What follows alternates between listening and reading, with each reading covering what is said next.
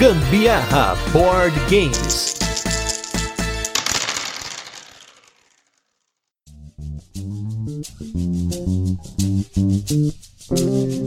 Fala galera, beleza? Aqui é Gustavo Lopes, Gambiarra Board Games, hoje com mais um turno de comentários, esse programa no qual a gente fala sobre assuntos relacionados a jogos de tabuleiro que não entram nos nossos episódios semanais. E hoje eu vim desenterrar uma história que está há muitos anos perdida nos anais da história do board game brasileiro, do mundo do board game nacional. Nós vamos falar um pouquinho hoje sobre histórias das antigas e também de um evento muito antigo que provavelmente muitos de vocês não eram nem nascidos, talvez, porque eu sei que a gente tem uma galera que ouve que nasceu após os anos dois mil, então provavelmente nunca nem ouviu falar desse evento que é a Festa do Peão do Tabuleiro. Você ficou curioso? Mais curioso ainda fiquei eu, porque do meu lado esquerdo está ele, o homem que escreveu a primeira carta que o Gambiarra Board Games recebeu na história desse podcast. Hoje eu vou falar a palavra história muitas vezes, mas a gente recebeu uma carta desse cara, esse maravilhoso, que mandou essa carta pra gente e falou: olha, eu preciso contar essa história, vocês precisam ouvi-la. E aí depois de ler a carta, imediatamente a gente já foi, bom, a gente precisa marcar esse podcast o quanto antes, mas claro, aqui no Gambiarra, vocês sabem, tem toda uma antecedência, toda uma preparação. Então aqui do meu lado esquerdo está o homem que escreveu essa magnífica carta de cinco páginas com fotos e registros históricos, Alexandre Trauzi, também vulgo C B. Tudo bem, C B? Tudo ótimo, tudo maravilha. Tudo bem, galera? O pessoal gosta de falar bom dia, boa tarde, boa noite, então vai também aqui do meu lado.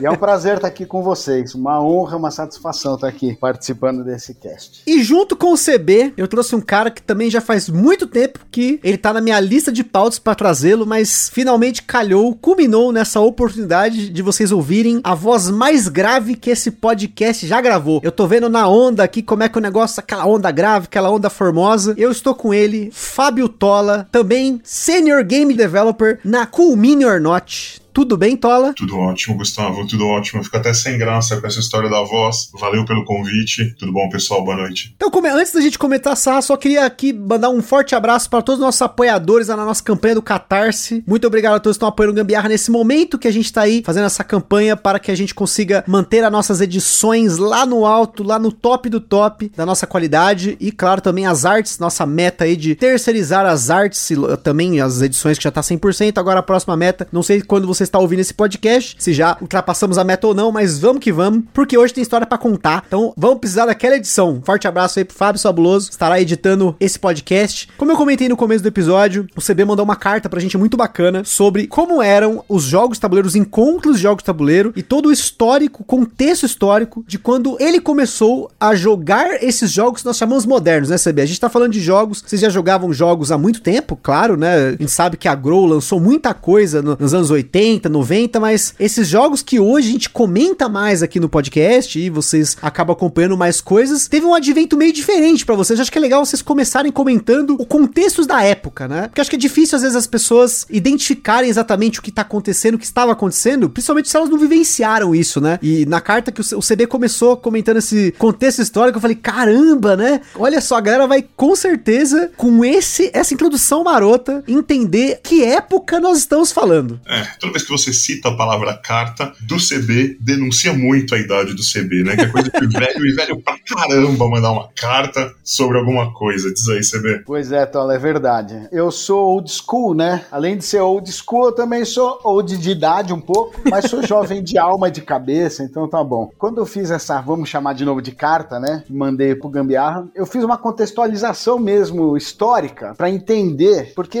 o mundo se modernizou tão rápido na, na última última década, no, nas últimas duas décadas, que a gente não tem noção de algumas coisas. Né? O WhatsApp, que todo mundo usa hoje em dia, surgiu em dois mil e nove. Facebook chegou aqui no Brasil em dois mil e sete. YouTube em dois mil e cinco. Ou seja, dois mil e cinco nós estamos falando de quinze, dezesseis, dezessete anos atrás. O que que tinha antes disso? Como é que as pessoas se comunicavam, né? Pô, não tinha WhatsApp, não tinha, não tinha rede social, não tinha. Como é que as pessoas se comunicavam? Então, sim, cartas, e-mails... Eu vou contar uma historinha aqui bem rápida, pra vocês terem uma ideia. Em mil novecentos e noventa e cinco, não faz tanto tanto tempo assim, tudo bem? vinte e seis anos atrás, mil novecentos e noventa e cinco, eu tive meu primeiro computador e eu fazia acesso à internet com ligação de escada. Naquela época eu tinha amigos que moravam no Canadá e a gente se comunicava por carta. E aí carta literalmente, de escrever a carta, colocar no correio e depois de algumas semanas chegava lá e vice-versa. E assim que a gente se comunicava, porque ligação era muito caro. Muito bem, eu coloquei minha internet de escada e aí eu escrevi um e-mail. Foi o primeiro e-mail que eu escrevi e escrevi para esses meus amigos no Canadá. Por coincidência, eles estavam conectados na hora, leram o e-mail e me responderam. Em questão de uns dez minutos eu recebi aquela resposta. Gente, dez minutos hoje em dia pra nós é uma eternidade. Tem gente que fala, pô, o cara demora dez minutos pra responder o WhatsApp. Naquele momento eu tive, um, acho que talvez o maior clique da minha vida em termos de tecnologia. Eu falei assim, o mundo ficou pequeno. Pra mim aquilo foi um passo gigante, porque eu não tinha essa noção dessa velocidade de comunicação com as coisas iam acontecer no mundo, né? Hoje é, é normal, as crianças nascem já se comunicando com um parente do outro lado do mundo via vídeo, uhum. Mas naquela época pra mim foi um susto. Mas voltando, isso era só um parênteses. Não, é um parênteses excelente, né? Porque eu, eu vou falar a verdade assim, ó, eu só tive acesso à internet na minha casa em dois mil e cinco, porque a gente na época achava muito caro, tinha que fazer, a gente até tinha, né? Fazia por pulso, né? Pegava, ah, sexta-feira, meia-noite, aí vamos lascar a internet aqui, né? Usava aqueles C Ds da A O L, né, tal, mas isso já é dez anos depois disso que você falou, né? Já tinha passado a moda do I C Q, o Zirk da vida, a gente já tava entrando na era do M S N, né? Mas uhum. eu sei que o assunto de hoje, ele chega até perto disso, né? Mas até antes também, né? Bom, mas legal, é bom, é bom que a gente deu essa contextualizada, então assim, hoje, pra essa galera que tá jogando jogos de tabuleiro, que vai numa loja, numa loja online, que vai numa luderia, enfim, que tem acesso a um monte de coisas, a vida tá boa, mas há vinte anos atrás, imagina, a gente não tinha acesso a nada, em termos de informação, quanto mais ter acesso aos jogos, comprar, ah, mas não tinha Google, eu até levantei essa informação quando eu fiz essa carta pra vocês, o Google, ele é bem antigo, o primeiro algoritmo do Google, se eu não me engano, foi no final dos anos noventa, começo dos anos dois mil, então assim, nem fazer busca em Google dava pra fazer. Uhum, tinha o Alta Vista, lembra? Alta Vista, tinha uns outros buscadores, mas os algoritmos não eram bons, e as pessoas não tinham sites, né, a loja, a indústria, que na época se chamava indústria, não eram editoras de jogos, pelo menos aqui no Brasil, não tinha um site, então você ia buscar o quê? Né? Você não ia buscar, ou seja, como é que a gente tinha acesso a jogos? Eu vou contar um pouquinho, a gente tinha amigos, portanto, que colecionavam, e como colecionavam? Algum parente que viajou pra fora e trouxe alguma coisa, um outro que foi pra outro lugar e trouxe, enfim, e aí as pessoas se falavam, a gente usava o nosso meio de comunicação em massa, era Yahoo Groups, não existia o Google Groups, então a gente mandava e-mails em grupo pra se comunicar, e aí um ficava sabendo de um jogo, de outro, e a gente ia se reunindo e jogando, né, mas o acesso em termos de volume era muito pouco, sei lá, talvez vinte, trinta jogos num ano, reunindo várias pessoas, né, uhum. Enquanto aqui você tem já vários lançamentos desses num mês, às vezes numa semana, dependendo da época, então a coisa mudou muito, hoje nós estamos numa outra realidade. Não, e com certeza, né, e, e isso não só do ponto de vista do produto em si, de você arranjar um jogo, né, ter acesso a novos jogos, porque até teve alguns jogos que a Estrela e a Grow lançaram, tinha aquela Game Office, o Sandro lá do Boards and Burgers comenta bastante dos jogos da Game Office, mas a grande questão, que hoje a galera que tá ouvindo aí sabe o quanto é privilegiada nesse ponto, pensando no que tinha nessa época, como que vocês encontravam conteúdo de jogo? Porque não, não tinha YouTube, não tinha canal, não tinha Covil, não tinha Jack, não tinha Kaká, Kaká inclusive tem catorze anos de blog, talvez o Kaká ainda conseguiu chegar um pouco nessa época, mas não tinha esse tipo de conteúdo em abundância, muito menos assim, eu não, pra falar a verdade eu tava até tentando pesquisar, mas depois eu não encontrei quanto que o B G G foi criado, porque o B G G ele é antigo, mas ele é datado, acredito eu, um pouco depois dos anos de matérias que você mandou, porque, só vou comentar um parênteses aqui, o C B mandou uma série de links, de reportagens da Folha, tem aqueles geosites, Angel Fire, aquela coisa realmente que é uma lembrança muito legal ter visto esses sites, que eu não imaginava que muitos deles ainda existiam, né, e nos anos dois mil, no começo dos anos dois mil, era o que a gente tinha de informação de, de sites, a gente encontrava os links em revistas, né, e copiava aquela U R L imensa, digitando, né, ali no, no computador, e eu vi alguns links, esses links são da sala dois mil e um, dois mil, né, e eu, depois eu até posso pesquisar exatamente quanto que o B G G surgiu, mas como que vocês encontravam conteúdo de, sobre jogos de tabuleiro nessa época? Além do, porque você, que nem você comentou aí do Yahoo Groups, que vocês trocavam conteúdo entre si, mas, e conteúdo mesmo, tipo, de procurar conteúdos de criadores, o que, que se tinha alguma coisa, você lembra de alguma coisa? É, então, né, assim, eu acho que são, são dois aspectos, né, o o primeiro aspecto é a criação de comunidade, né? Tudo isso que vocês falaram, o C B contou aí, né, das coisas. O, o primeiro desafio, e é essencial esse desafio para a gente ver o hobby florescer, assim, você ter gente jogando, é como desenvolver uma comunidade, né? Então esse acho que dá um assunto legal, já já a gente pode falar sobre como, como começou essa comunidade. E o segundo aspecto é isso, é, é ah, ok, como que você sabe do lançamento, aonde você se informa. O que a gente pode ver aqui, Gustavo, é assim, a gente tem o marco zero do tabuleiro, e aí eu não me engano é noventa e sete, noventa e oito, ele é o marco zero para a maioria das pessoas, por quê? Porque é quando os jogos, né, esses jogos que a gente chama de Eurogame, jogo moderno, e na época eram chamados de jogo alemão, quando eles começaram a ser trazidos para os Estados Unidos e, portanto, traduzidos. O que, que aconteceu? Nos Estados Unidos, lá no começo dos anos noventa, você ainda tinha um hábito de se jogar tabuleiro, mas era coisa mais, ou era uma coisa mais familiar, muito, muito mais familiar, ou era uma coisa muito mais complicada, né? Que são os jogos da Avalon Hill, alguns jogos da Avalon Hill, sei lá, sobrevivem até hoje, né? Uhum. Merchant of Venus é um exemplo de um jogo bom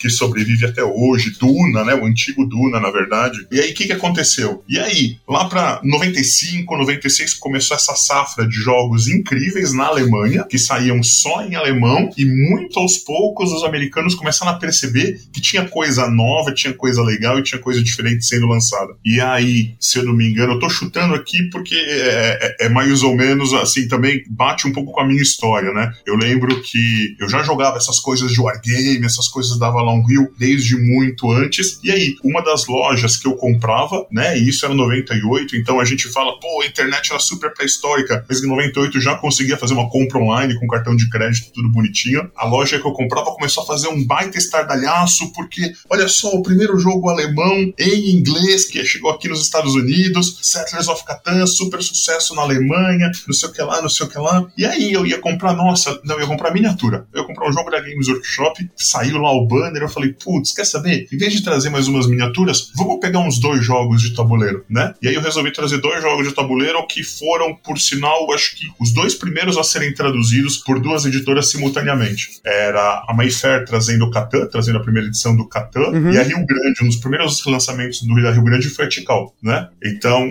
eu chuto isso, noventa e oito, alguma coisa assim, eu trouxe esses dois títulos, morava numa república e foi um sucesso absoluto na república, assim, foi uma coisa insana. Mas voltando a fontes, então, e aí, onde você se informava, né? Na verdade, a maioria dos sites que tinham, e o B G G foi um dos que começou um pouco depois, mas era um B G G completamente dif- diferente, comunidade zero. A grande intenção do B G G na época era colocar material traduzido. Por quê? Porque o B G G é um outro site que deixou de existir faz tempo, talvez a gente encontre nos arquivos, se chama Games Cabinet. Era basicamente duas coisas, eram basicamente traduções do alemão, né, e em texto, assim, então você comprava o jogo alemão que você achava legal pra caramba. Eu fiz isso na minha segunda compra, eu comprei um Tigres e Eufrates e um Carcassonne em alemão ainda, porque não tinha saído em americano, não tinha saído em inglês, mas aí as lojas americanas já vendiam a edição em alemão, né? Eu falei, pô, vou ter que comprar esses dois, parecem muito bons. Aí comprei, e aí é isso, você encontrava em sites que eram basicamente depositórios de regras ou de caras tentando traduzir, né, toscamente, assim, tentando traduzir do alemão e tentando explicar como é que se joga aqueles jogos. Então, o pioneirismo, né, é, é, foi uma fase muito maluca por isso, porque você via as pessoas falando incrivelmente bem de um jogo, mas as traduções eram incrivelmente amadoras, né? Você tinha que literalmente improvisar para tentar descobrir como é que funcionava aquele jogo. Só te complementando, Tola, essa questão das traduções, Gustavo, é o seguinte, também não existia Google Translator ou essas ferramentas web de tradução, que hoje em dia a pessoa, a pessoa pode pensar, ah, mas não dá para usar na web? Não, não tinha. Tinha algumas coisas um pouco toscas, até experimentais, acho que, se não me engano, a própria Alta Vista tinha, tinha um, um experimental lá de tradução, mas assim, isso surgiu depois, ainda nesses primórdios nem isso tinha, então, ou você tinha que cavocar um dicionário, ou achar algum amigo que falava aquele idioma, enfim, alguma boa alma traduzia e colocava nesses repositórios que o Tola citou. É, não, a, a comunidade se, se reunia muito, né, então tinha muito cara, e na maioria das vezes eram britânicos, né, que tinham muito acesso aí pra Alemanha, buscar jogo, então tem o Games Sumo, né, esse cara ativo até hoje, é muito, muito bom, desenhista muito bom, que fazia isso num, olha só, vou trazer outra coisa antiga, num daqueles news groups. O news groups antigamente era essa fonte de, de comunicação, né, que você postava mensagens pra todo mundo ver. Então era um cara que mensalmente mandava lá um relatório dos jogos que ele jogou, as notas, tudo em alemão, né, assim, os títulos em alemão, e a partir daquilo você tentava estimar suas próprias compras, compras, né, suas próximas compras. E foi, foi esse material que começou a alimentar os primeiros é, números do Board Game Geek, né? O primeiro jogo do Board Game Geek, se eu não me engano, deve ser ainda o Die Macher, né? Aquele jogo de política alemão, uhum, que levou, meu, que é isso, que é da década de noventa, talvez comecinho dos anos dois mil, e levou vinte anos pra aparecer em inglês, né? Pra sair finalmente uma edição em inglês. E até um complemento aí, que eu, agora sim, agora vamos com dados aqui, né? Uhum. B G G nasceu em janeiro de dois mil, olha só, virando o bug do milênio, os caras, não, agora que não explodiu tudo, vamos começar, né? Um site sobre jogos, também um repositório, né? De informações sobre jogos de tabuleiro, que hoje é uma das maiores referências, se não a maior, no mundo, né? Só complementando o Tola nessa questão que você havia perguntado de, especificamente de conteúdo. O fato é, não havia fonte de informação de conteúdo. Essa é a verdade. A gente tinha talvez até, um, sei lá, uma outra ideia, mas não, não tinha. Então, a gente comprou muita coisa boa e comprou muita coisa ruim, porque, no fundo, o conteúdo a gente testava, sabe? A gente comprava o jogo e experimentava. Então... tinha gente que viajava pra fora, você pedia pra trazer jogo, sei lá, traz o que você achar legal. Comprava-se muito jogo pela capa, às vezes um jogo pelo autor, quando você já conhecia um Ninja da vida, por exemplo. Beleza, deve ser bom, vai lá e compra. Mas você não, não, não, não existia isso hoje, por exemplo. Hoje, pra eu comprar um jogo, eu entro no B G G, eu leio alguma resenha, eu vejo algum vídeo, ou, ou pelo menos uma descrição, uma nota, alguma referência.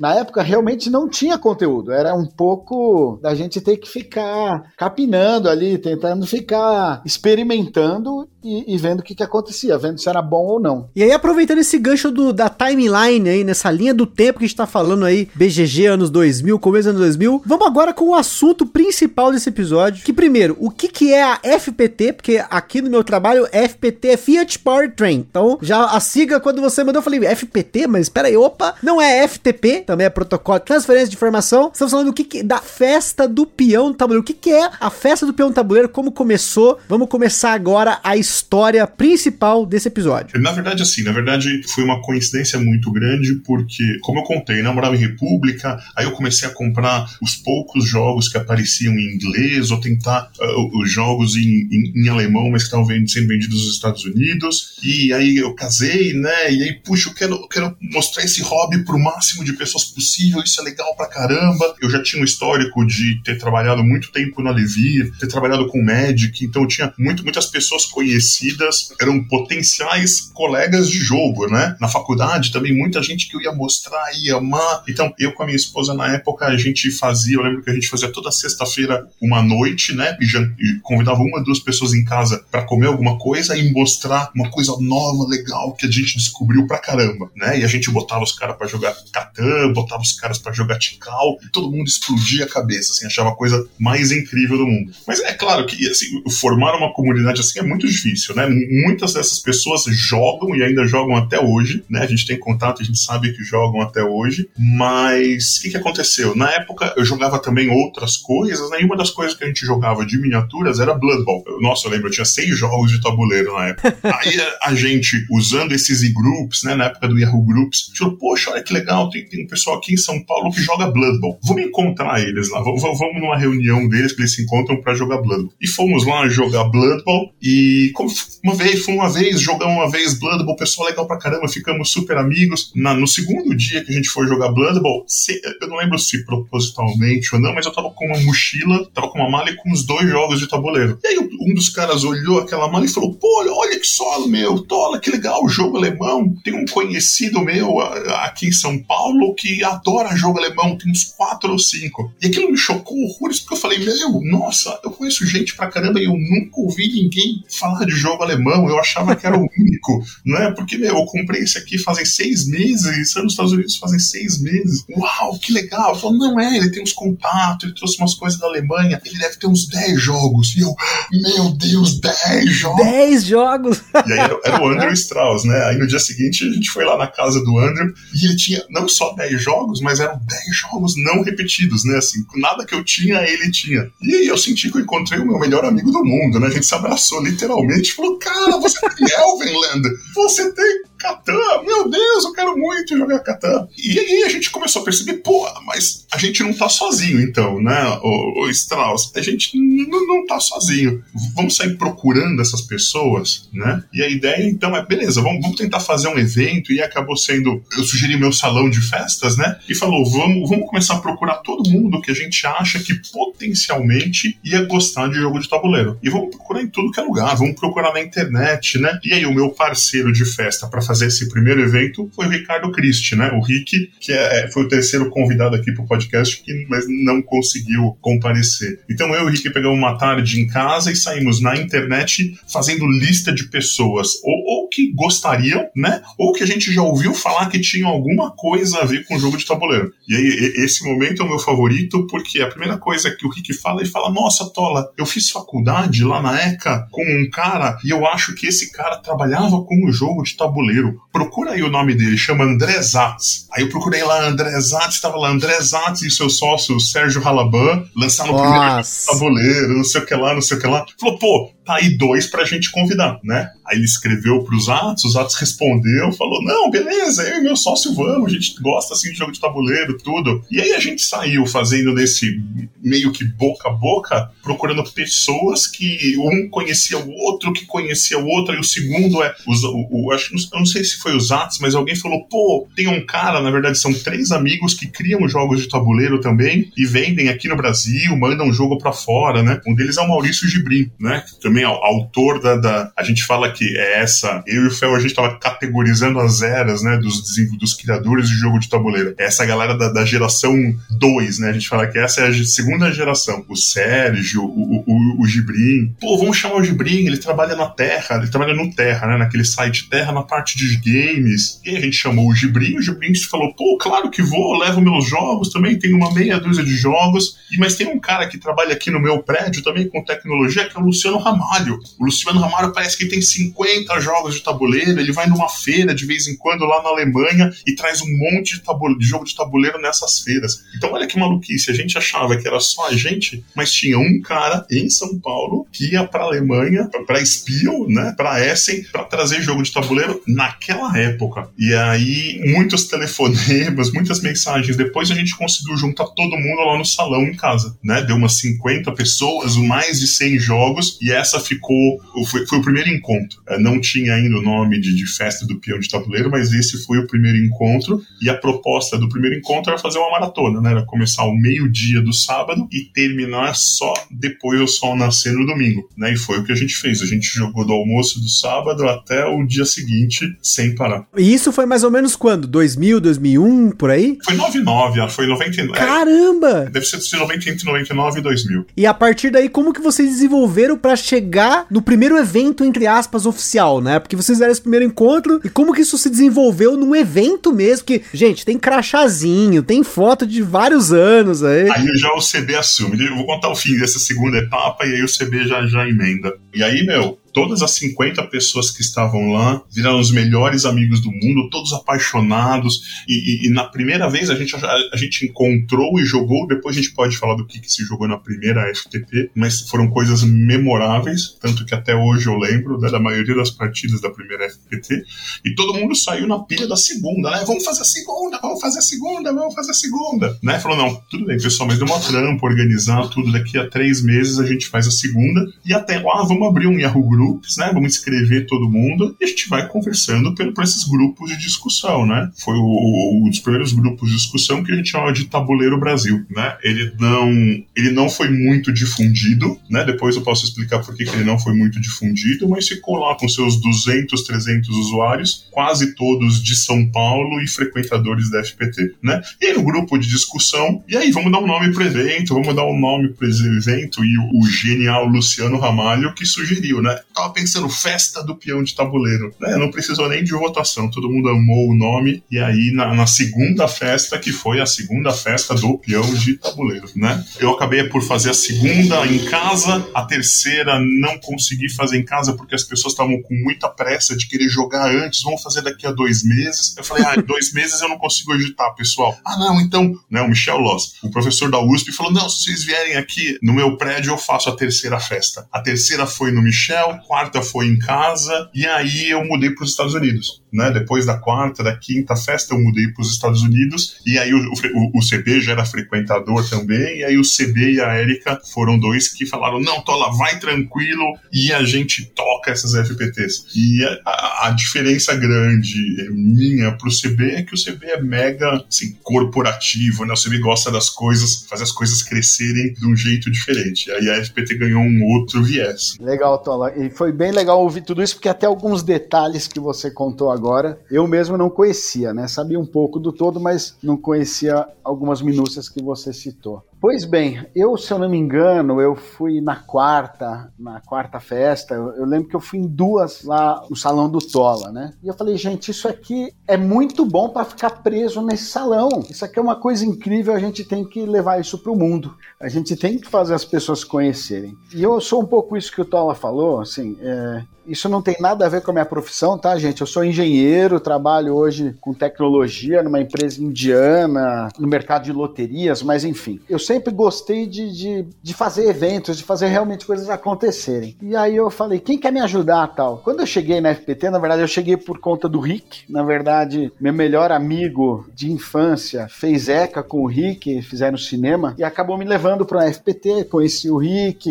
e toda a galera. E aí eu comecei a, a, a juntar algumas umas pessoas para a gente tentar organizar algo fora. E a primeira coisa é, aonde vamos fazer? Porque a ideia não era perder essa essência de começar logo após o almoço no sábado e acabar no café da manhã do domingo. Essa era a ideia, né? Então, assim, a gente não queria perder essa essência. E, ao mesmo tempo, éramos um, um monte de amadores ali, não era algo profissional. Nós não tínhamos um dinheiro para alocar um espaço, enfim, nada disso. E aí a gente foi buscar parceiros. E eu, eu sou paulistano, né? Sou aqui de São Paulo. E aí, na época, já existiam alguns lugares que ficavam abertos vinte e quatro horas por dia. E um deles era a lanchonete Bob's da Avenida dos Bandeirantes. E eu falei, ué, quem sabe, não custa ir lá bater um papo com o pessoal do Bob's. Eu sei que de madrugada fica vazio, de repente a gente falar que vai encher de gente lá e vão comprar sanduíche de madrugada, pode interessar pra eles. E, e foi um pouco assim, fui lá na cara de pau conversar com o gerente e tal, trocamos uma ideia e ele topou fazer uma experiência e foi assim que as F P Ts saíram do salão de festa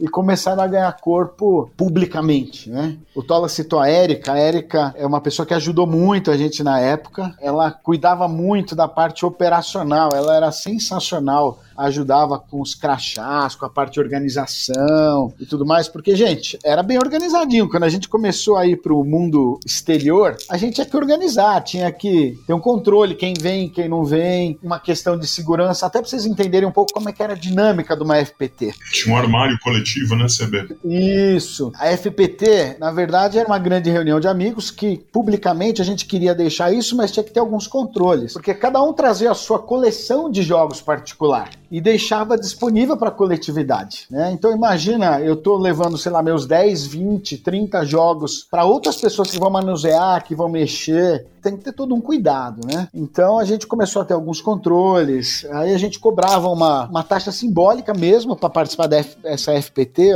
ou alguma coisa hoje em dia, talvez uns vinte, quinze, vinte reais, que era o dinheiro que a gente usava para comprar material. A gente comprava umas estantes, fazia crachás, uma série de coisas para ter todo esse controle. Bom, aí o pessoal chegava no Bob's, tinha comida lá embaixo, o salão de baixo era para comer. A regra era, não podia subir com comida no salão de cima, era um salão para jogar. Pô. Sempre foi muito claro isso, né? Jogo e, e, e comida não se misturavam. E aí no Bob's, a gente, eu não, se eu não me engano, a gente fez umas duas ou três edições do Bob's, e o Bob's começou a ficar pequeno. O salão do Bob's já não comportava tanta gente. Mas pra vocês terem uma ideia, a gente chegou até uma edição no Rio de Janeiro. Começou a vir gente do Rio pras F P T de São Paulo. Pô, que legal, vamos fazer no Rio. Os caras fecharam com uma Bob's do Rio de Janeiro, e a gente chegou aí pro Rio participar da F P T lá. E assim foi crescendo, assim foi crescendo o hobby e os jogos. Se eu não me engano, o salão do Bob's devia ter capacidade para umas setenta e cinco, oitenta pessoas, não mais que isso, talvez até um pouquinho menos. Cara, e a gente teve que começar a falar não para as pessoas, não cabe, não cabe, você vai ter que ficar para a próxima. Aos pouquinhos, né,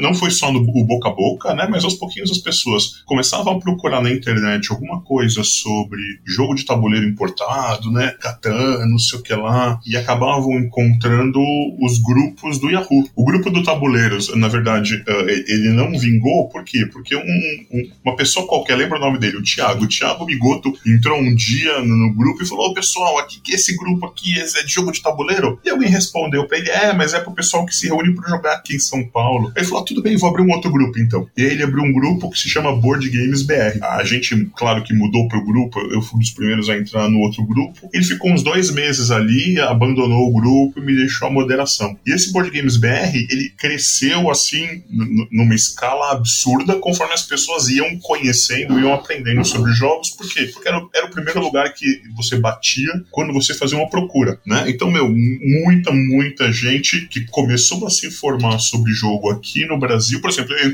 eu conheci o Fel no, no B G B R, né? Eu, como era uh, uh, o moderador dono lá do B G B R e conversava muito com todo mundo, o Fel foi um dos nossos primeiros clientes lá, né? Então, quando a gente fala que a gente se conhece há quinze, vinte anos, é a época que ele entrou na B G B R. E a B G B R, o que que era? Era uma vitrine, era uma propaganda pra F P T, né? Todo mundo ali esperando. Quando vai ser a próxima? Quando vai ser a próxima? E aí, o pessoal do Rio, uh, que, que era carente de espaço pra jogar, né? Eles se jogavam em casa, assim, mas eles queriam confraternizar com o pessoal de São Paulo. Vinha gente de Minas, né? Vinha gente do Sul. O pessoal do Rio, que era nosso segundo maior, nossa segunda maior caravana, eles literalmente faziam uma caravana com quinze, vinte pessoas pra entrar nessa maratona, né? E aí foi que resolveram fazer uma única F P T no, no Rio. Boa, bem lembrado isso tudo, Tola. E nessa época a gente também aí começou a criar um pouquinho de conteúdo. A gente chegou a criar um site da F P T, mas também era muito rudimentar, assim, muito artesanal, mas a gente começou a divulgar pelo site, começar a captar informações para as inscrições prévias, porque começou a dar trabalho para a gente preparar essas F P Ts, tanto que a gente acabou tendo que diminuir o ritmo e fazemos acho que uma por semestre pelo trabalho que dava pra gente. Mas enfim, a gente saiu do box. Aí a gente, o Itiro, que é um outro grande amigo nosso, também ajudou a organizar algumas F P Ts. Ele conheceu um clube japonês no Jabaquara, que a gente usou o espaço de lá, desse clube, para fazer um evento. Não foi tão legal, o espaço não era tão adequado, mas já era um espaço maior. Nessa época a gente começou a ter apoio da, das... Na época a gente ainda chamava de indústria aqui no Brasil. Então tinha apoio da Grow, da Toyster, da Estrela. Nesse clube japonês teve o evento de lançamento do Vila Palete, que a Grow lançou aqui no Brasil, com um concurso do campeão, distribuição de jogos e tudo mais. Mas ainda o espaço estava pequeno, aí a gente achou um outro lugar, no bairro da Conceição, aqui em São Paulo, que era um restaurante Aneto. E esse restaurante, sim, ele comportava quatrocentas pessoas, era um lugar bacana, fechado, com muitas mesas, com segurança, e aí a gente fez várias F P Ts lá, acho que três ou quatro, até a gente, infelizmente, ter que parar de fazer. Por que a gente teve que parar? No fundo, eu era uma grande mola propulsora disso, eu era o motor dessa F P T, e eu, por questões pessoais, não podia mais organizar, e aí o pessoal meio que perdeu o pique, e a F P T acabou morrendo, né? Infelizmente. Na verdade, não. Olha que engraçado, eu voltei pro Brasil e eu não lembro se foi proposital ou não, né? Voltei acho que dois mil e seis, dois mil e sete, e na minha semana de volta marcaram a última F P T, né? Foi a décima terceira. décima terceira, acho que alguma coisa assim, né? Porque esse último período, quando foi pro Neto pra esse restaurante, e aí juntava no restaurante centenas de pessoas, o evento passou a ser anual, não foi isso, você vê? Olha, o registro que eu tenho, Tola, é que foram quinze edições, a última é agosto de dois mil e cinco. Mas como faz tempo, também pode ter algum erro nessa informação, mas eu tenho quase certeza que é isso. Tá, eu acho que eu voltei depois, você vê? Bom, eu lembro que assim, eu voltei na semana da última F P T, e aí foram trezentas pessoas no Neto, né? Então olha que maluquice, na, naquela época a gente conseguiu, né? Você na verdade, que estavam tocando, conseguiam trazer trezentas pessoas, e era uma comunidade, assim, muito, muito chegada por isso, porque era o pessoal que passava o ano inteiro falando sobre jogo de tabuleiro nos grupos lá do Yahoo, e se encontrava pessoalmente uma vez por ano para jogar, né, e passava vinte e quatro horas praticamente jogando. Uh, não tinha, não tinha nem ilha do tabuleiro, né, esse, tudo isso foi anterior até ao primeiro, ao, ao primeira comunidade que a gente teve, assim, oficial, um, tentando uh, seguia a mesma linha do B G G, que era a Ilha do Tabuleiro, né? A Ilha do Tabuleiro, eu conheci o Alessandro da Ilha do Tabuleiro quando ele estava prestes a inaugurar, também nessa época, da última festa do peão. Mas aí, e a festa do peão, na verdade, ela, ela parou um pouco de fazer sentido. Por quê? Porque quando eu cheguei foi para ajudar a abrir a Ludus. E a intenção é que o espaço da Ludus fosse um espaço permanente de F P T. É, eu acho que vale a pena falar um pouquinho disso, porque é, eu acho que até isso depois pode, pode ser pauta para um outro cast, mas legal é o seguinte, a Lucy, que é a dona da Ludus, ela conheceu esse universo nas F P Ts. Hoje ela é uma grande amiga minha, do Tola, mas ela, como muita gente, conheceu os jogos tabuleiro na F P T e se apaixonaram. Então teve muita gente nessa época, em dois mil e cinco, dois mil e seis, que falou, poxa, precisamos fazer isso. Era um passo a mais do que a gente tinha feito com a F P T, né? Precisamos fazer isso crescer. A Ludus surgiu em dois mil e sete, então nós temos mais ou menos esse, não vou dizer um gap, mas vamos dizer assim, esse momento de transição, dois mil e cinco, dois mil e sete, que era exatamente isso que o Tola tá falando. É, foi o tempo de montar a casa, né? A gente levou um ano no C B, entre encontrar o imóvel, fazer a obra, né? Então é isso, né? A Ludus abriu mesmo no meio de dois mil e sete, então é isso, eu imagino que a última F P T deve ter sido dois mil e seis mesmo, porque a gente ficou um ano trabalhando nos bastidores, um pouquinho mais de um ano trabalhando nos bastidores para realmente botar a Ludus em pé. Caramba, e é bacana que, assim, apesar de datar o episódio, mas não tem problema, vamos datar, não tem problema nenhum. No dia que esse cast está sendo gravado, encerrou, né, finalmente, a campanha que a Ludus fez lá no Abacaxi para arrecadar fundos para ela se manter aberta. E olha só quanta história tem a Ludus, pensando aí que se ela foi fundada em dois mil e sete, nós estamos em dois mil e vinte e dois, gente. Olha quanto tempo, e ela carrega o legado desse evento, da F P T. Olha que coisa louca. Assim, com certeza, isso já tá há meses, para não falar ano, meses, aqui na minha pauta para conversar um pouco com a Lucy, a gente convidar ela aqui no Gambiarra. Eu, como eu já falei várias vezes para você, eu ainda quero ir até a Ludus, conversar com ela primeiro, para depois a gente fazer o episódio. Eu queria conhecer o espaço e tal, mas por razões assim, a, que vocês sabem, né, a pandemia, eu também te, tenho ficado bastante tempo em casa aqui, muito restrito mesmo, eu tenho evitado, e eu sei que a Ludus, ela ganhou aí um, um up de novo, graças a Deus, aí já, a gente vê fotos e fotos que a Lucy posta lá no Instagram. Instagram, fico muito feliz de ver pessoas jogando.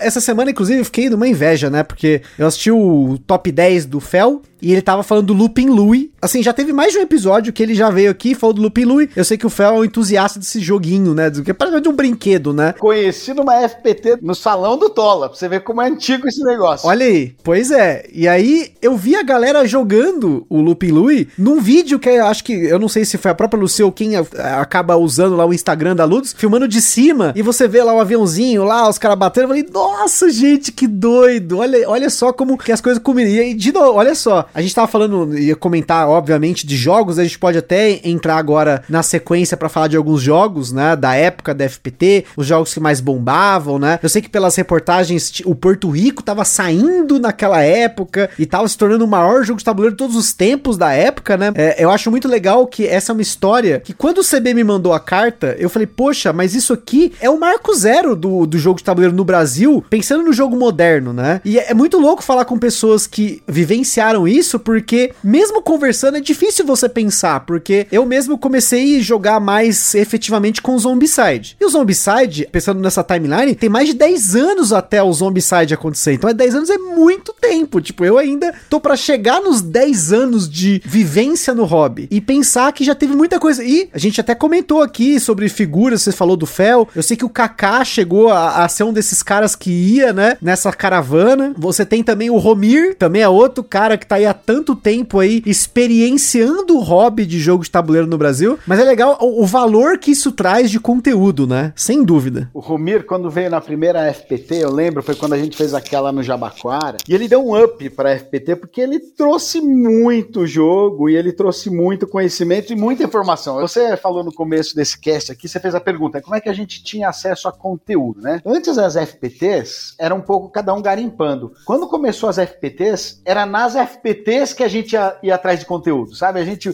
muitas vezes ia lá para ver os jogos dos outros e falar, pô, eu quero esse, eu quero aquele, eu gosto desse. Então lá era um lugar pra gente conhecer e, e ter acesso a conteúdo. E quando o Romir veio a primeira vez, nossa, ele trouxe muito conteúdo pra gente. A gente tinha, na verdade, né, foram os meus, acho que foram os meus últimos dias de Brasil, antes de mudar, e o Romir tava recém-chegado da Alemanha, a gente por muito tempo disputava quem tinha mais jogo de tabuleiro, né, as coisas bestas, mas falava, aê, Romir, fiz sessenta, né, aí Romir, tudo bem, porque vai ter evento na Alemanha semana que vem no meu trabalho, eu vou trazer e vou te passar, e ele trazia e me passava, né, então a gente ficava um, um cutucando o outro pra ver quem tinha a maior, né, coisa ridícula, mas a maior coleção de jogo de tabuleiro, né, assim, ele era uma referência por quê? Porque é isso, ele é o cara que sabia alemão, né, sabia muito bem alemão, então não só ele conseguia pegar as novidades, mas ele, e na época ele até publicava bastante, né, ele já traduzia direto do alemão pro português jogos que estavam recém-lançados na Alemanha, né, então isso pra gente era, era legal, fazia bastante diferença. Na verdade, é uma história que eu vou deixar pro Romir contar, né, se eu contasse só, só eu contar, ninguém vai acreditar, então, Gustavo, próxima vez que você é, se conversar com o Romir, cobre ele dessa história. Eu tava trabalhando com jogo eletrônico lá nos Estados Unidos e estafado, super, super cansado, querendo voltar, aí conversando com o Romir, a gente falou, nossa, Romir, vamos fazer um negócio assim, assim, assim, e é esse assim, assim que eu não vou contar o que que é, né, o Romir adorou a ideia, vamos, não sei o que lá, super animado, pedi demissão do meu emprego, comecei a me organizar pra voltar pro Brasil, aí o Romir um dia me liga, né, e eu falei, nossa, a ligação do Romir aqui deve ser coisa muito importante, o que que foi, Romir? O Romir em, em crise, falando, Tola, você não vai acreditar, mas no meu trabalho estão me transferindo de volta pra Alemanha, né, nos próximos dois meses eu vou ter que mudar de volta pra Alemanha, nosso plano foi por água abaixo. Nossa é. Senhora! Eu não acredito, Romir, meu Deus, agora o que que eu faço? Aí eu comentei isso com uma amiga uh, que a gente tinha em comum, a Eliana, e Eliana falou, Tola, eu não acredito que você estava pensando em fazer isso com o Romir, porque eu acho que você conheceu eles, e eu conheci mesmo o Conrado e a Lucy. O Conrado e a Lucy estão com um negócio meio parecido, estão tentando montar e estão procurando ajuda, né? Ainda não sabem bem como fazer isso, vai conversar com eles. Foi aí que eu comecei os contatos ainda lá nos Estados Unidos com o Conrado e com a Lucy para ser a terceira pessoa da Ludus, né? Para ser a, a, a, aí vim pro Brasil diretamente para tentar botar a Ludus em pé. E C B, vamos ver se você lembra disso. Outra história que eu nunca contei para ninguém, né? Se eu contar sozinho ninguém acredita, mas você vai lembrar, C B, e você vai lembrar porque a gente foi para Grow fazer um estudo junto. Você lembra que a gente ia montar uma editora nessa época? Lembro, lembro. Nós, nós chegamos a, a colocar ela no papel e tudo, sim, não foi pra frente, mas a gente tava tentando. Então, o, o grande desafio da editora na época era encontrar jogos, né, pra publicar. Porque eu lembro que o, quando a gente teve essa ideia, o nome da editora era Spiel Brasil. Lembra do Spiel Brasil, C B? Sim, Spiel Brasil, exato. A gente falou, meu, mas assim, a ideia, e por ter nome Spiel Brasil, a gente queria publicar jogo nacional, né? A gente queria publicar jogo de autor nacional. Então, a gente abriu lá um, um formulário pra, é, né, pela, pela Board Games Brasil para quem tivesse, né, jogos no, aqui no Brasil, nacionais, tivesse interesse em publicar, para mandar pra gente, e foi uma catástrofe, né? Foi, imagina, no, no, num mercado tão imaturo, né, tão cedo assim, foi uma catástrofe. A gente olhou para as propostas e falou, puxa, C B, não rola, né? Não tem nada aqui que a gente consiga salvar. Ah, então vamos falar com o Sérgio, né? Com o Sérgio e com o Zatz. Aí a gente falou com eles, eles tinham recém-chegados da Alemanha e falou, pô, até ofereceria jogo pra vocês, mas a gente foi pra Alemanha e distribuiu tudo pra Alemanha. Então a gente acabou com dois jogos do Gibrin, né? E a gente queria publicar aqueles dois jogos do Gibrin, mas aí o que que aconteceu? A Ludus atropelou a gente com uma força tão grande, né? Me atropelou com uma força tão grande que eu não conseguia trabalhar em mais nada que não era a Ludus. Mas a gente chegou, olha que legal, aí na Grow pra negociar com eles, fazer uma edição conjunta, né? Pra ver se eles entravam com a gente e ajudavam a gente a publicar um jogo tipo Eurogame nacional, e, e, e na época era o Gustavo Arruda, né, o, o, o diretor da Grow, né, sim, de produto, sim. E o Gustavo falou, gente, não só a gente ajuda vocês, mas se der certo, se vocês mostrarem pra gente na ponta do lápis que funciona, a gente abre um selo cerebral na Grow, a gente abre um selo só pra esse tipo de jogo. A gente tava uns cinco anos um pouco antes do tempo, né, Tola? Talvez uns cinco anos depois ia, ia ir bem. Não, mas é uma coisa assim, que na época, né, a Grow era muito injustiçada, porque esse monte de jogo legal saindo lá fora e todo mundo gritava aos quatro ventos, como a Grow é estúpida, tanta coisa legal, e eles estão relançando mais um War, Império Romano, né, não faz o menor sentido, como eles são burros, e, ou, ou como eles são ignorantes, por que que eles não aprendem nada sobre os jogos novos? E não só não aprendem vendiam nada, né? Mas assim, olha que maluquice. O, o, o Gustavo era um cara que tinha uma coleção de jogos enorme, né? Eu cheguei a jogar bastante com ele aqui em São Paulo, depois que eu voltei. Conhecia muito de jogo de tabuleiro, ia em Essen todo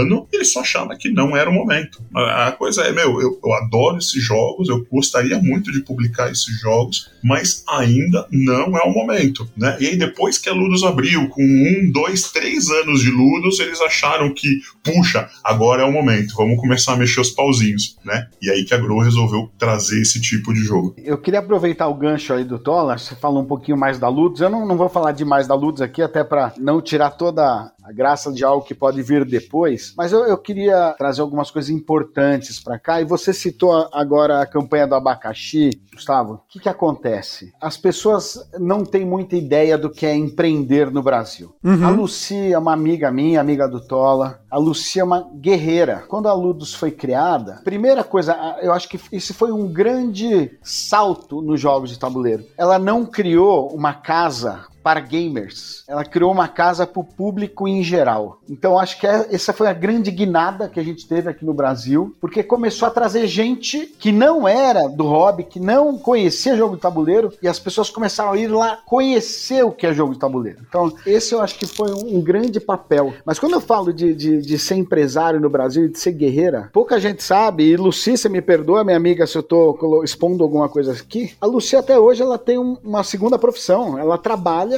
Na, na área de saúde, porque a Ludus não paga as contas dela. Mais do que isso, né? O, o, os dois últimos anos, com a pandemia, ela quase fechou as portas. Então, assim, essa campanha do abacaxi foi muito legal, porque ajudou a que a Ludus não fechasse as portas. E é uma casa que fez com que esse universo fosse conhecido, né? E fez com que a gente tivesse acesso a tudo isso hoje, porque a partir daí, muita coisa foi conhecida. Mas não vou dar mais spoiler do que pode vir depois sobre esse tema. Mas só acho que é uma honra muito importante que eu queria fazer a ela. Não, e a gente entende que trabalhar na área da saúde é mais um problema aí, né? A gente tem aqui a Carol, que é enfermeira da saúde pública, que ainda mais a pandemia é, sei lá, exponencial a dificuldade, o problema que é, e ainda, né, tá aqui também no podcast, né? Não é à toa que também a gente acabou abrindo a campanha do Catarse lá pra gente conseguir um fôlego e seguir aí com o podcast nessa qualidade que a galera curte tanto aqui.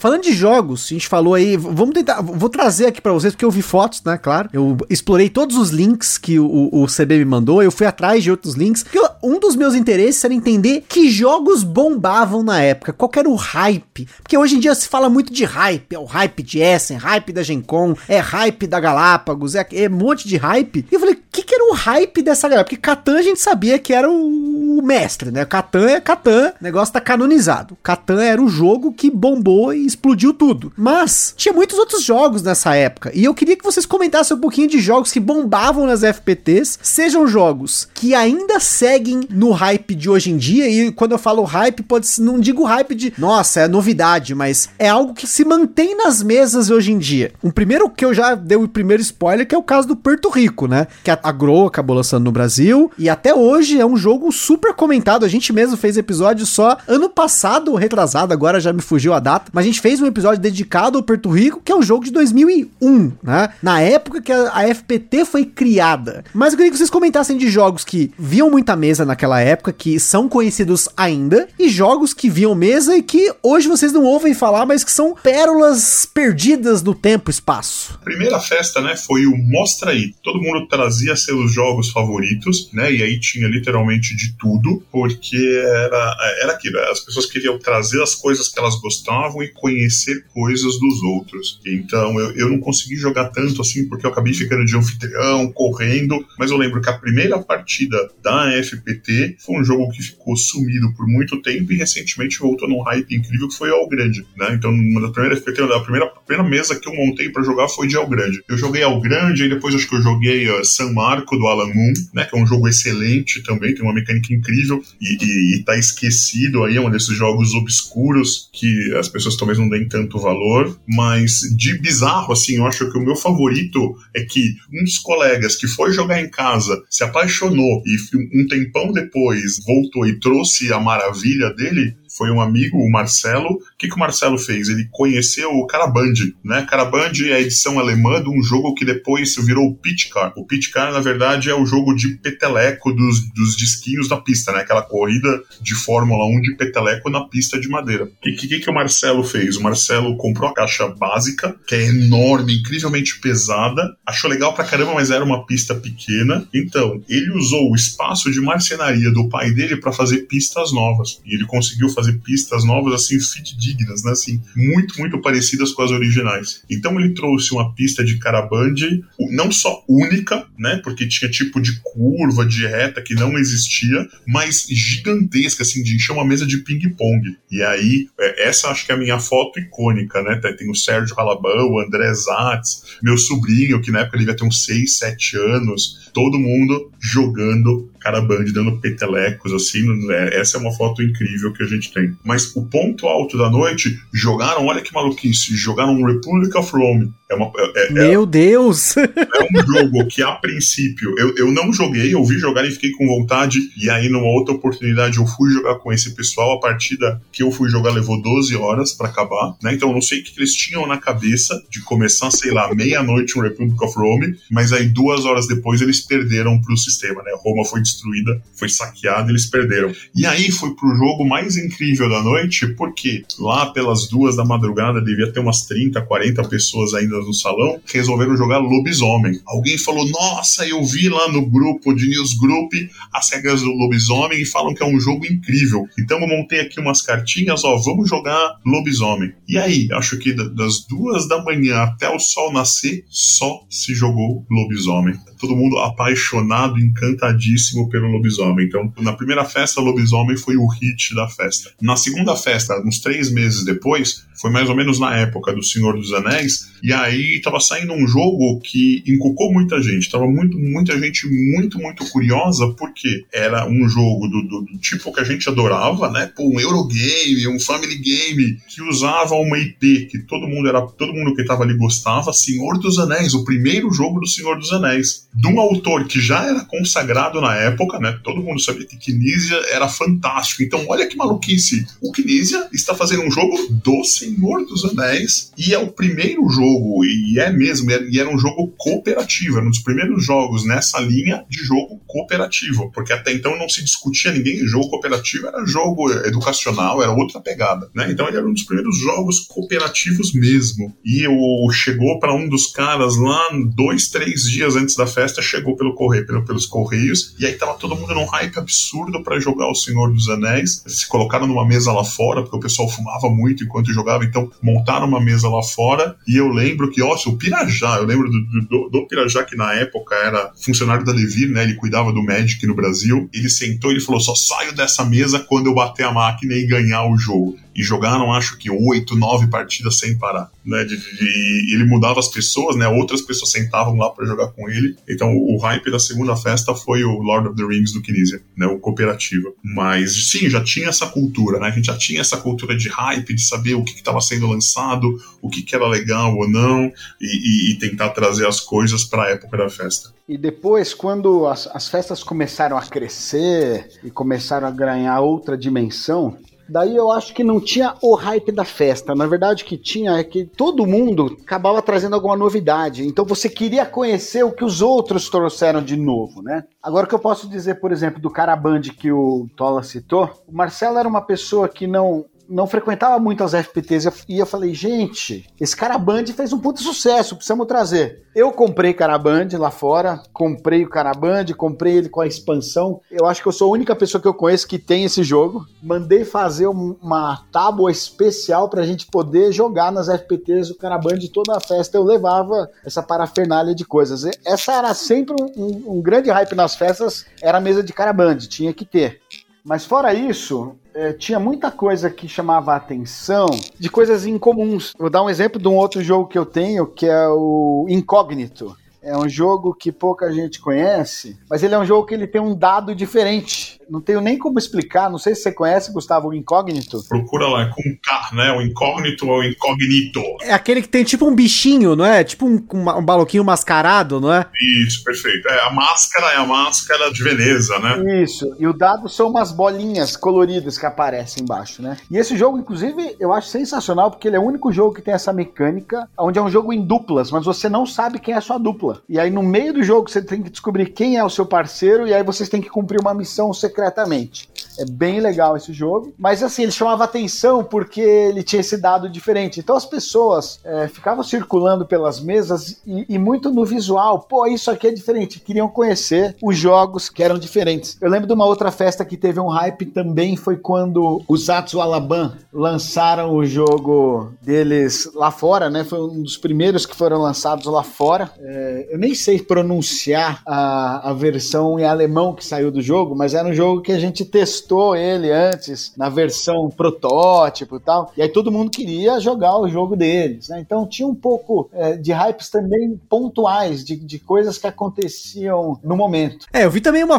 algumas, isso já é foto mais avançada, tinha Power Grid jogando, né? É engraçado que Power Grid é um jogo que foi lançado depois, olha só quanto tempo depois, pela Galápagos aqui no Brasil, né? Esse eu acho que é um outro jogo que eu cheguei a ler, né, nesses altavistas, blogs antigos, Angel Fire, lá, sei lá o que, esses links que eu procurei sobre F P T, que também bombou na época, né? Além do próprio Porto Rico, né? Que a gente viu, eu, eu acabei lendo, né? Vocês comentando, pô, o Porto Rico tá sendo lançado agora. É muito... é, gente, eu acho isso muito louco, assim, em dois mil e um, eu tava na sexta série e, tipo, eu não tinha nenhuma informação sobre o jogo de tabuleiro. Pra falar, falar que eu não tinha, o próprio Tola comentou sobre o Magic, né? Na época, pra mim, o meu jogo de mesa era o Magic The Gathering, que a gente jogava desde noventa e alguma coisa, oito, nove, sei lá. Era a pira da nossa época e E, novamente, é como o Tola falou, quando você começa a procurar e perguntar, olha, eu jogo Magic, aí se um cara lá do fundo ouve, ô, oh, eu vi que você falou que você joga Magic, né? Pô, eu também jogo. E na, na nossa escola começou o nosso grupo de Magic mais ou menos assim, tipo, um ouvia o outro falando, aí tomava coragem de jogar na hora do intervalo, e aí você via outras pessoas que falavam, pô, eu já eu conheço também, eu jogo isso aqui e tal. É muito louco como essas comunidades se formam do ponto de vista de você querer juntar as pessoas, né? Acho que é uma das coisas mais importantes pra mim de jogo de tabuleiro, que é você poder juntar pessoas, até como é o nosso caso aqui, que tipo a nossa, a minha sogra, a minha cunhada, que não são pessoas que jogam, mas que hoje tem já jogado muito, né? Porque são momentos que a gente fala, vamos sentar pra jogar, em vez de ficar cada um no celular, né? É que hoje tem o celular, mas na época de vocês não, não tinha como sentar pra ficar no celular. Isso até, acho que melhorava a experiência pra quando vocês sentavam pra jogar mesmo, né? E por falar em juntar pessoas, eu me lembrei agora de um hype numa festa que isso daqui é uma coisa inacreditável, que é muito engraçado, porque um jogo que bombou numa festa, teve é, uma das, fe- das últimas festas, a gente começou até a pegar avaliação de no- da nota para os jogos, né? Então a gente começou a ter algumas notas para os jogos, e o único jogo que teve nota dez de todo mundo que jogou, foi a maior nota do jogo, e ninguém vai saber o que é, porque acho que ninguém conhece o jogo, eu tenho por acaso, é um jogo antigo da Grow, um party game antigo da Grow, chamado Caos. Ele é um, o caos em si, o jogo. Ele tem uma ampulheta, que na verdade não é uma ampulheta, é um board de plástico, onde tem uma esfera, e essa esfera vai descendo em zigue-zague, é, demora uns nove, dez segundos para descer, e vai fazendo um barulhinho, porque nessa rampa onde essa esfera vai descendo, tem umas barreiras, ela vai batendo e vai fazendo um barulhinho. Então já começa, que é uma ampulheta que faz barulho. E aí as pessoas sorteiam uma letra e tem que falar palavras com aquela letra. E o jogo chama Caos porque os outros, a, a missão é atrapalhar essa pessoa. Então, é uma gritaria e, e é um jogo meio nonsense, assim, mas o pessoal dava muita risada, todo mundo ria e se divertia. Se um dia a Grow ouvir esse cast aqui, eu sei que ninguém tá ganhando jabá por isso, mas ó, é uma, é uma ideia interessante de pensar nesse caos aí, porque fez muito sucesso numa das F P Ts. Não, outro jogo que eu li o Ricardo Christ comentando também, na Folha, olha só, na Veja de São Paulo, na, na Veja de São Paulo, falando de Tical, que é um jogo que eu amo Tical. Ele, no primeiro top jogos que a gente jogou em dois mil e dezenove, eu falei do Tical, ele continua na minha coleção, mas olha só a quantidade quanto tempo o Tical existe, né? É, é muito louco pensar nisso, que a dupla dinâmica tá fazendo o jogo há tanto tempo, né? E assim, tem que dar muito valor pra isso, e a história é muito importante, mas claro, tem que dar muito valor a jogos como o próprio Tical. Eu sei que já, ah, mas o jogo é datado, porque você pode fazer todos os pontos de ação no momento. Gente, esse negócio de datado é muito relativo, assim. Eu, depois de ter jogado mais de trezentos e cinquenta jogos, que pra muita gente é um valor alto, um número alto, né, de jogos, eu continuo amando o Tical. Inclusive, eu sei que o Fábio, que tá editando esse episódio, ama Tical também. Então, um abraço novamente pro Fábio, nosso editor aí do momento. É muito louco ver esses nomes sendo falados nessas reportagens tão antigas, porque quando eu conheci o Tical, eu conheci o Tical em uma casa de jogo de tabuleiro, no caso aí, a Game Vault. E a gente conheceu o Tical, se eu não me engano, em dois mil e dezoito ou dezenove? dois mil e dezenove, porque se eu falei no top dois mil e dezenove, eu conheci em dois mil e dezenove. E pensar que essa galera conheceu o Tical ainda na época que era aquele outro Ticalzão, que era aquela caixa compridinha, os componentes eram outros, né? Eu tenho o Tical Gourmet, né? O Tical da Super Meeple e tal, mas enfim, é, é, é muito legal ter lido muito dessa história de vocês, o que vocês vivenciaram, assim, e pensar que, ao mesmo tempo que tem muitos elementos que hoje eu me identifico, não só pelo como a gente começou a jogar, mas jogos que tinham na época, mas ao mesmo tempo tem uma distância muito grande de tempo até chegar no momento atual dos jogos de tabuleiro, né? O Tola vivencia isso no dia a dia dele, é o trabalho dele hoje, né? Mas do ponto de vista C B, o que, que você enxerga? Assim, a pergunta essa é justamente pro C B, que não é uma pessoa que trabalha com jogos de tabuleiro hoje e não vivencia, talvez, o que antes era... Você vivencia. Como que você enxerga hoje, C B, a sua vivência com jogos, pensando em toda essa trajetória que você teve até chegar aqui? Foi legal você ter feito essa pergunta, porque por questões pessoais minhas, eu fiquei alguns anos distante desse hobby. Foi mais ou menos, vai lá para dois mil e sete, dois mil e oito, um pouquinho depois da fundação da Ludus. Fiquei, sei lá, uns oito, de oito a dez anos distante desse hobby. Cara, foi uma loucura, sabe? Quando parece que você saiu de uma máquina do tempo e foi para uma outra realidade, porque quando eu comecei a ver o que tinha, a quantidade de editoras, a quantidade de lançamentos, é um salto tão grande entre esse, vamos chamar assim, de, de passado recente, que, que foi toda essa história que a gente contou, e o que a gente vive hoje, que é um negócio muito legal. Hoje nós temos acesso a, a material e conteúdo aqui que a gente jamais podia imaginar há quinze anos atrás que a gente ia ter. Mais do que isso, um monte de autores nacionais que aparecem, eu, eu acho sensacional, eu estou muito feliz... muito feliz mesmo por a gente viver isso aqui no Brasil. Eu tenho filhos grandes, né? Eu tenho é, dois filhos que já saíram. Um saiu da faculdade, outro tá no último ano, e eu tenho um outro de quatorze anos. E eu acho legal a gente poder introduzir para essa juventude, para essa galera, esse hobby, para tirar um pouco a molecada do celular, só do celular, só no videogame, né? Só no, no universo digital. Então, eu acho o jogo de tabuleiro um negócio incrível. E a gente tinha muito pouco conteúdo para mostrar, tinha muito pouca coisa para mostrar. Hoje tem uma infinidade, você tem jogos que são rápidos, são jogos de sorte, são jogos de leilão, são jogos cooperativos, são jogos de estratégia. Você consegue, com pouca coisa, entreter muita gente, educar. Eu, eu tô muito feliz com onde a gente chegou hoje. E para finalizar, como eu quero que o Tola também volte aqui para falar um pouquinho da experiência dele como developer, né? O que ele puder falar também, porque a gente sabe que, né, tem muita coisa que a gente acaba não podendo falar aqui, né, da, do, do background da indústria e tal, mas pra gente finalizar, Tola, eu queria que você comentasse o quanto essa experiência com as F P Ts, com a Ludus, culminaram no que hoje você trabalha, porque hoje você trabalha com jogos, você é uma das poucas pessoas que eu tive contato até hoje, que trabalha com jogos de tabuleiro, um trabalho regular. Como que essa experiência ao longo do tempo chegou e como que você se sente hoje trabalhando nessa indústria que tá, na minha opinião, no seu auge, né? Como que essa trajetória, né, aquela, chegou até aqui, né? Como que você chegou até aqui? O que você tem pra gente finalizar aqui de experiência pra comentar sobre essa época? Eu sei que a pergunta parece um pouco confusa, mas eu acho que ela faz sentido. Faz, faz sim, porque assim, na verdade, de novo, né? Acho que, acho que dá pra citar o meu colega ombro a ombro de, de, de todo dia de trabalho, que é o Fel, que é um cara que de, desde antes deu, e não necessariamente entrar na indústria, porque eu já trabalhava com jogos, mas com outros tipos de jogos, né? Antes de ir pra comer, só que ele é o cara que levanta as bandeiras, da bandeira do desenvolvedor, né? Do, do, do cara que faz o dev no jogo de tabuleiro, que não tem absolutamente nada a ver com quem faz dev em jogo eletrônico. Caras que são devs muito bons são caras que não necessariamente jogam muito bem, mas eles são caras que leem muito bem as pessoas jogando. Então, Pra gente, por exemplo, qualquer monitor da Ludus, a princípio tem já o primeiro passo de ser um bom dev. Por quê? Porque é um cara que tá muito acostumado a ficar quietinho num canto, assistindo as pessoas jogarem e vendo o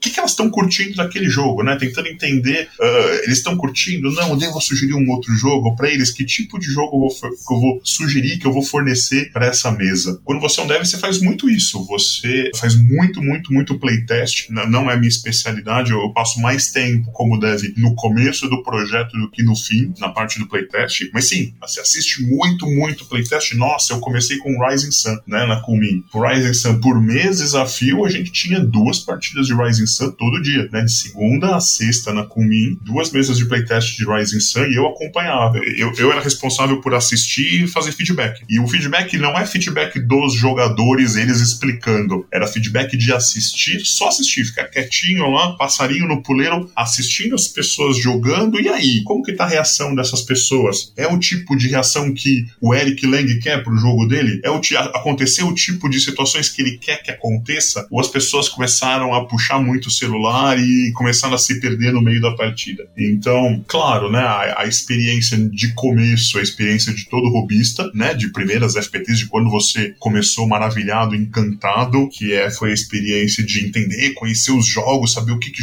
fazem os jogos legais. Eu passei um tempo no, nos Estados Unidos trabalhando com jogo eletrônico, né, fazendo para a Microsoft, e, e entrei para trabalhar com jogo eletrônico exatamente por conta de ter esse background de jogo de tabuleiro, né, de jogo analógico, porque eles achavam que dava para se trazer na época para muito jogo eletrônico todas essas mecânicas que são uh, interessantíssimas e que são muito engajadoras, né, em termos de comunidade, para jogo eletrônico. Então, fiquei lá quatro, cinco anos trabalhando uh, na, na parte de playtest e de criação de jogo eletrônico. Ali a gente fazia formação com a equipe, né, do que faz um jogo ser divertido. O que, que é divertido? O que, que faz um jogo ser divertido? O que, que faz um jogo ser bom? Então, puxa, foi, foi esse dá um podcast à parte, né? Dá, dá pra a gente falar muito uhum. sobre isso.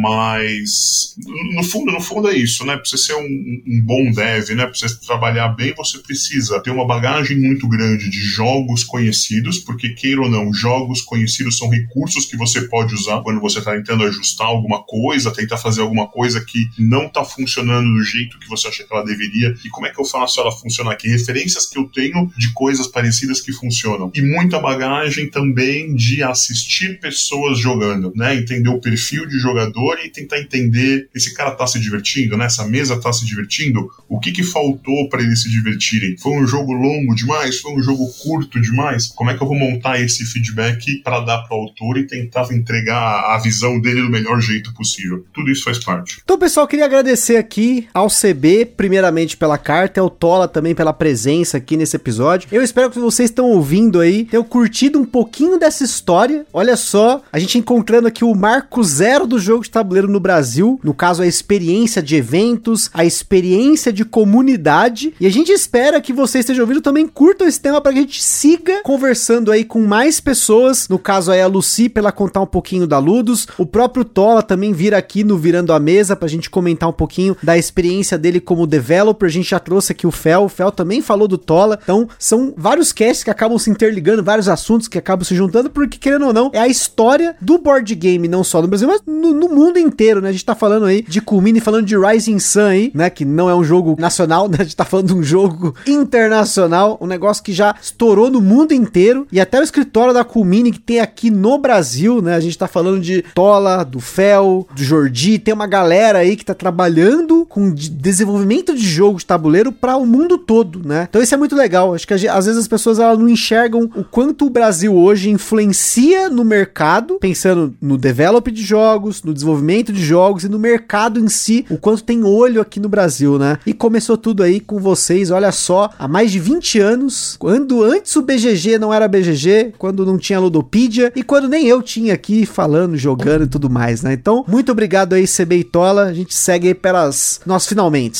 Foi um prazer estar aqui com vocês, mais uma vez obrigado pela oportunidade, fico imensamente feliz de ter podido passar essa história em diante, acho que é, agora eu, eu tiro até um peso, vamos dizer assim, das costas, porque não vou morrer com essa história, então acho que é, era uma história que precisava ser contada contada. Não, é verdade, Tola. Acho que era uma história que precisava ser contada, né? As pessoas muitas vezes não sabem de onde surgiram as coisas, né? E agora o pessoal tem um pouquinho a oportunidade de ter uma ideia de como que se chegou aonde a gente tá. Mais uma vez, obrigado e espero que a galera goste. Eu e o Fel somos os velhões, né? Lá no desenvolvimento. A gente tem uma equipe de seis pessoas, agora tá maior ainda, mas na época do presencial éramos seis, sete pessoas dividindo uma sala, né? Eu e o Fel bem mais velhos que o resto, e a gente gosta muito, né? De tentar uh, organizar nossas ideias, assim, pra tentar fazer essa história, essa narrativa do board game nacional. Então eu lembro de um dia eu com o Fel super empolgado, tentando lembrar de coisas super antigas e mostrando fotos pra ele, e ele lembrando de coisas mais antigas ainda, fazendo essa classificação de quem são, sei lá, os autores brasileiros de primeira geração, e todos os moleques que trabalham com a gente olhando, assim, né? A gente falou, pô, Fel, será que isso virou um programa legal? Será que isso virou uma coisa legal? Todos eles balançaram a cabeça e falaram, não, isso é coisa de velho, gente, pelo amor de Deus, vocês são muito velhos,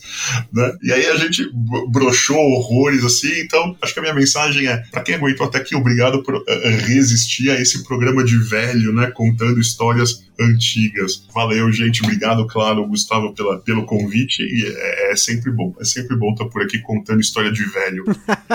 Então é isso aí, pessoal, espero que vocês gostem dessas histórias, porque eu gosto muito. Eu estou gravando aqui porque eu gosto pra caramba de conhecer as origens, de conhecer as histórias, de ouvir as histórias, saber de onde surgiu tudo, eu sou muito curioso nesse ponto, não é à toa que vocês ouvem aí aqui no Gambiarra, todos os episódios a gente fala de curiosidade, fala do autor, cava fundo, chama às vezes o autor quando a gente tem contato com o autor. Felizmente tivemos a oportunidade de trocar e-mails com Wolfgang Kramer, né, falando no episódio lá do Peg em seis, que pra mim é um episódio pra mim que vai ficar sempre marcado, porque o Kramer é um dos caras que tinha jogos que estavam nessa F P T, olha só que coisa louca, né? A gente falou de El Grande, né, que foi lançado pela Amiibo B R no Brasil recentemente, mas foi o primeiro jogo da F P T e de um cara que está até hoje lançando o jogo. Então assim, ó, o jogo de tabuleiro, gente, é um ciclo, são vários ciclos e a gente tá aqui em mais um deles, mas tem muita coisa que vai e volta, então eu espero que essas histórias perdurem e o Gambiarra aqui, felizmente, está aqui para contar muitas delas. Então, pessoal, mais uma vez, obrigado, aquele forte abraço e até a próxima.